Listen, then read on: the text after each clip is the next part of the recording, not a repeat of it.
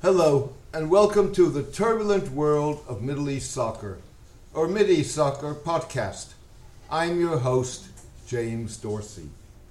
Pakistani efforts to exploit the Taliban victory in Afghanistan threaten to reinforce ultra conservative inclinations in Pakistan, the world's second most populous Muslim majority country, long accused of supporting militant religious groups. The notion that religious ultra conservatism may not remain contained to Afghanistan may be one reason why US President Joe Biden decided to effectively abandon Central Asia with his withdrawal of US forces from the Central Asian country. Islamic militancy will cause Russia and China heartburn. It makes sense for the United States to say, this is not an American problem. We're out of here. The Chinese and Russians can deal with it. Going forward, we will focus on what is important the Indo Pacific, said an Asian diplomat.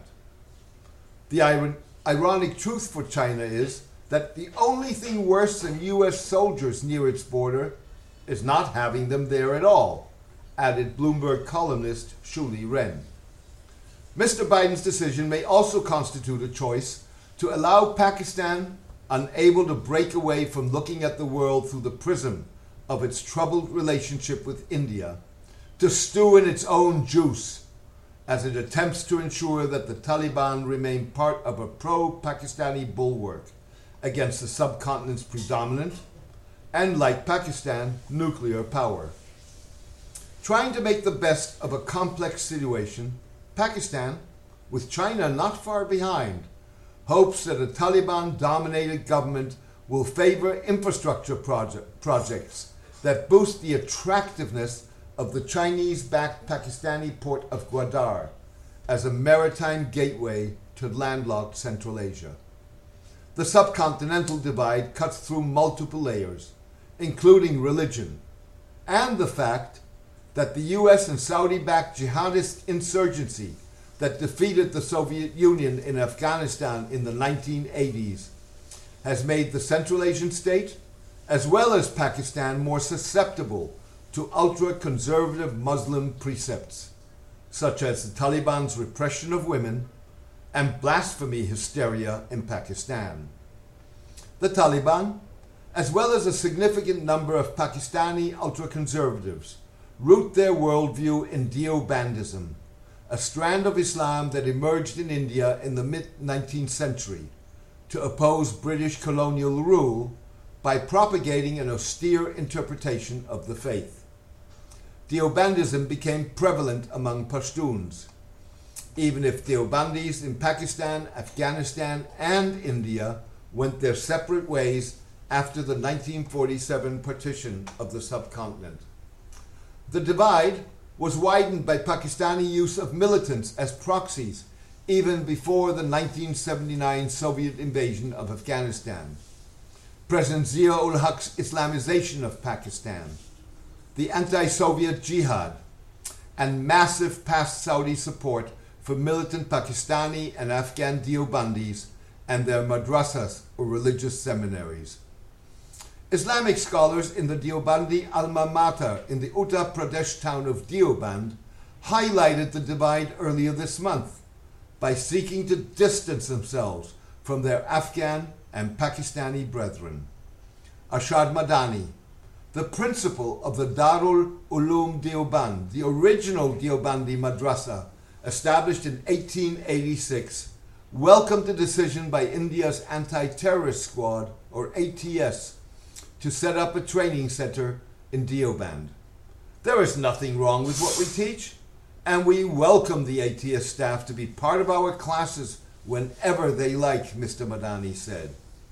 A spokesman for the madrasa added that we are a religious school, but we are also Indians to doubt our integrity every time the Taliban spread terror is shameful. Deobandism nonetheless adds a hard religious edge to Pakistani support of the Taliban that is reinforced by the rise of Hindutva, or Hindu nationalism in India, spurred by Prime Minister Narendra Modi. As a result, Pakistani military and government officials have supported the Taliban in recent days by advising the United States to respect the group's August 31 deadline for an end to U.S. evacuation operations in Afghanistan, so that the group can move forward with forming a government. The Taliban have said that they would only form a government once U.S. troops have left Afghanistan. The advice strokes with the Pakistan military's long standing effort to persuade the United States to negotiate an end to the war with the Taliban even before they gain control of Afghanistan, a development Pakistani, Pakistani officers believed was inevitable. The US ultimately followed that advice when it began negotiating with the Taliban in early 2019. The Biden administration insisted it would ab- abide by the Taliban's deadline despite the attack on Friday on Kabul's international airport, in which at least 175 people were killed, including 13 American military personnel. Pakistan's military echelons knew that the US would leave and wanted to accelerate the departure. With this understanding, Rawalpindi insisted primar- invested primarily in the Taliban. Rawalpindi's desire was to ensure a friendly establishment in its northwestern neighboring nation, which doesn't get exploited against Pakistan's interests, especially by India, said Pakistan scholar Ayesha Siddiqa. Mrs. Siddiqa was referring to Islamabad's sister city, where the military is headquartered. The investment over 27 years has produced mixed results. It certainly did not translate into the Taliban doing Pakistan's bidding. The Taliban papers a cache of leaked foreign, Pakistani foreign ministry cables written in 2000 and 2001 before the 9 11 attacks and the US invasion of Afghanistan illustrate the panic at the time among Pakistani officials because they had lost control. The Pakistani establishment maintains close relationships with the Taliban, though with a decreasing level of influence, said Pakistan scholar Muhammad Luqman. Nonetheless, Islam's influence on the group may have waned, but both sides continue to profit from one another, he added. Lieutenant General Faiz Hamid, Director General of Inter-Services Intelligence, Pakistan's primary notorious and omnipresent intelligence arm, warned members of parliament in a closed-door briefing in the presence of Army Chief General Omar Javad Bajwa that Pakistan was losing influence over the Taliban. The general was speaking in early July as the Taliban were advancing in the Afghan countryside. Pakistani support for the Taliban is a double edged sword. The question is whose worldview will be exported? Will the Taliban emulate aspects of Pakistan's tarnished democratic facade? Or will the group's ultra conservative religious outlook gain further momentum in Pakistan. One doesn't exclude the other. Mrs. Siddiqa described Taliban spokesman Zabihullah Mujahid's promise that Afghan media would be free as a re- reminder of similar assurances about media freedom by Pakistan's generals, which makes one realize the effort afoot to make a Taliban led regime look increasingly like Pakistan hybrid authoritarian, and hybrid theocratic. This is where the real problem for Pakistan begins. There is too much opa- opacity around what Pakistan can deliver and what it cannot. Fertilization may, however, be a two way rather than a one way road. While Pakistan fears that the Taliban victory will give a violent boost to Tehrik-i-Taliban pa- Pakistan, TTP, the Pakistan Taliban that has close ties to their Af- Afghan kin.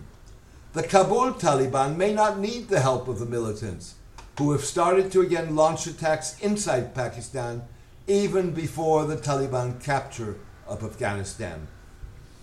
The Taliban victory benefits from decades in which religious ultra-conservatism was wo- woven into the fabric of Pakistani society as well as some of its key institutions. Islamist Jamaat e Islami leader Sirajul Haq has already used the triumph to demand a Sharia based system in Pakistan. To be fair, Mr. Haq at the same time condemned the harassment of a Pakistani girl in Lahore for not wearing a traditional shawl. Similarly, Fazal ur Rahman, the head of Jamiat Ulama Islam, JUI, another Islamist party, congratulated the Taliban on their takeover of Afghanistan. Indian media, media reported that fugitive Jaish-e-Mohammed chief Masood Azhar a violent Pakistani Islamist believed to have support from within the Pakistani forces and intelligence, had met Taliban leaders in Kabul in recent days to solicit support for stepped up operations in disputed Kashmir. The reports could not be confirmed independently, nor did it seem likely that this would be the Taliban's first order of business. Said Mrs. Siddiqa, the fact remains that notwithstanding the ambition to mellow the tone of religion in Afghanistan, Pakistan itself runs the risk of becoming more like its northwestern neighbor, more religious and more authoritarian. It is a concern that has not been lost in Islamabad, where officials have been pushing the Taliban to opt for a truly inclusive government. A visit last week to the Pakistani capital by representatives of the anti Taliban Northern Alliance and other Afghan politicians suggested that Pakistan was seeking to broaden its Afghan network beyond the Taliban.